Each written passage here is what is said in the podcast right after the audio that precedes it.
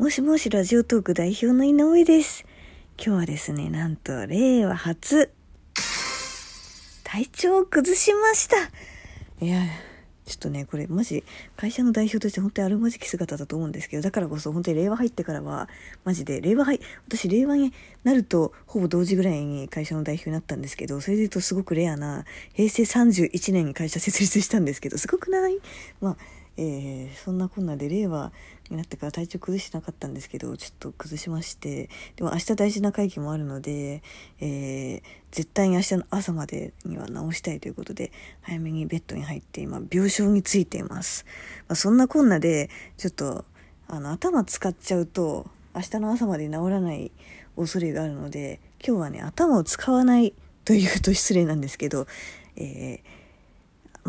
ちょっと楽にできる、えー会社のミッションって私すごい好きであのいろんな会社ミッションを集めるのが好きなんですけど、まあ、だからこそあのねゆくゆくは会社のミッションカルタとか作りたいと思ってる。そんな会社の会社のミッション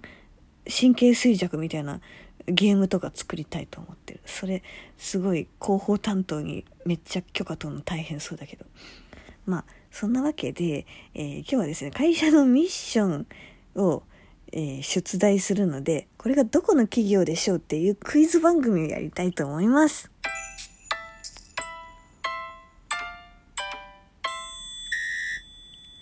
じゃあもうね、早速さっささっさいきますよ。あ、で、一応ルール説明をしましょう。ルール説明。えー、もうさすがに知らない企業出てきちゃうとちょっとつまんないクイズになっちゃうと思うので、あの、絶対に知ってる企業ということで、えー、まあ、時価総額でいうところの1000億円規模かそれ以上かっていうような上場企業に限定して出題したいと思います。5社出そうと思います。えーちなみに、あの、私の自己紹介も兼ねまして、私が好きな会社ランキング第1位から第5位までにしようと思います。はい。えーそうですね。まあ、基本私起きたら、あの、日経新聞の、あの、銘柄一覧から、あの、まあ、インターネット事業が主軸の事業、会社っていうところを、あの、ざーっと上から見ていくんですけど、まあ、なんでそこに基本入ってくるような会社というところから、えー好きな企業ベスト5という感じでクイズを出題したいと思います。それじゃあいきますよ。えー、第1問。じゃじゃんあ、ちょっと待って、どっちにしようかな。ちょっと待って。迷った。1位と2位迷った。あ、こっちにしよう。第1問、じゃじゃんえー、ミッション。世界をつなぎ、新しいを作る。新しいカタカナです。世界をつなぎ、新しいを作る。なんだ。正解はまあ、これはね、えっとね、もうちょっとヒント言う。ビジョンの方が有名かもしれないですね。ビジョンは、生まれるべきものが生まれ、広がるべきものが広がり、残るべきものが残る世界の実現。これはき、この、この語呂の良さね、聞いたことあるんじゃないでしょうか。いきますよ、答え。答えは、幕開けでした。幕開けなんで好きかっていうと、えっ、と、まあ、クラウドファンディングっていう風に言われがちですけど、あの、結構自社のことあんまりクラウドファンディングとは定義づけていなくて、あの、なんだろう、企業の R&D をに価値をつけるだったり、まあ、その、まだ世の中に製造に上がるレベルになる前の実験段階のものに金銭的価値を作るだったりなんか結構そういう新しい価値に新しい今まで世の中になかったけど必要とされてたものに経済的な価値がついたところが好きです。というのと、まあ、クラウドファンディングって言ってないけどクラウドファンディング事業じゃないですか、まあ、ある意味。っていう中ででやっぱり国内日本だと流行んないよねみたいな。アメリカだったら流行るけどみたいなことをあの3年前いや5年前とかは言われてたと思うんでそれって本当にね音声も同じだからあの全く同じでアメリカでは聞かれてるけどとかって言われてるんでまあなんか本当そこをちゃんと独自のこの世界の片隅にだったりあのローストホースだったり本当あの作り上げていったところがすごいなっていうのとあとやっぱりサイバーエージェントの社内ベンチャーじゃないけどなんかそういう社内事業として生まれて、えーどんどんその中山さんとか坊垣さんとかの経営陣の皆さんによるでも経営陣の皆さん本当に目線はいつからななんだろうサイバーで作る時からもともと1,000億円企業あの時価総額目指すって感じだったのかどうなのかとかすごい気になりますけどまあそんなそんなお話も私の周りにはサイバーエージェント出身の方がたくさんいるので聞ける環境です。そんなクロステックグループで働きたい方は是非質問からメッセージください。なんつって。はい。えー、まあ、そんなわけで幕開け大好きです。じゃあ次行きましょう、次。えー、第2位。これね、実はね、第1位とちょっと迷ったんですよね。あの、どっちも、本当同等ぐらい好きな会社なんですけど、いきます。ミッション。Payment to the people. Power to the people. かっけー。これ日本語版もあって、日本語ちょっとなんかボディコピー長いんで、最後の一文だけ読むと、新しい経済で、あなたらしい経済を、あ、間違えた。新しい決済で、あなたらしい経済を。語呂もいいっていうね。これちなみに社長は私と同い年です。いやまあこれもね、幕開けと一緒で、本当にあの、新しい価値創造をしたというところが、あの、本当に素敵だなと思うんですけどね。個人に焦点を当てたというところがまだ上徳も一緒で共感ができて好きです。はいよろしいでしょうか。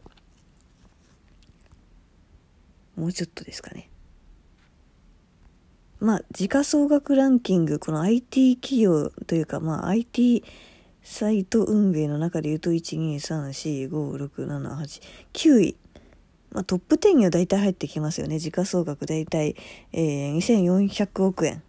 のあの企業です。ということで、もうそろそろお分かりでしょうか。はい。Payment to the people, power to the people. 正解は、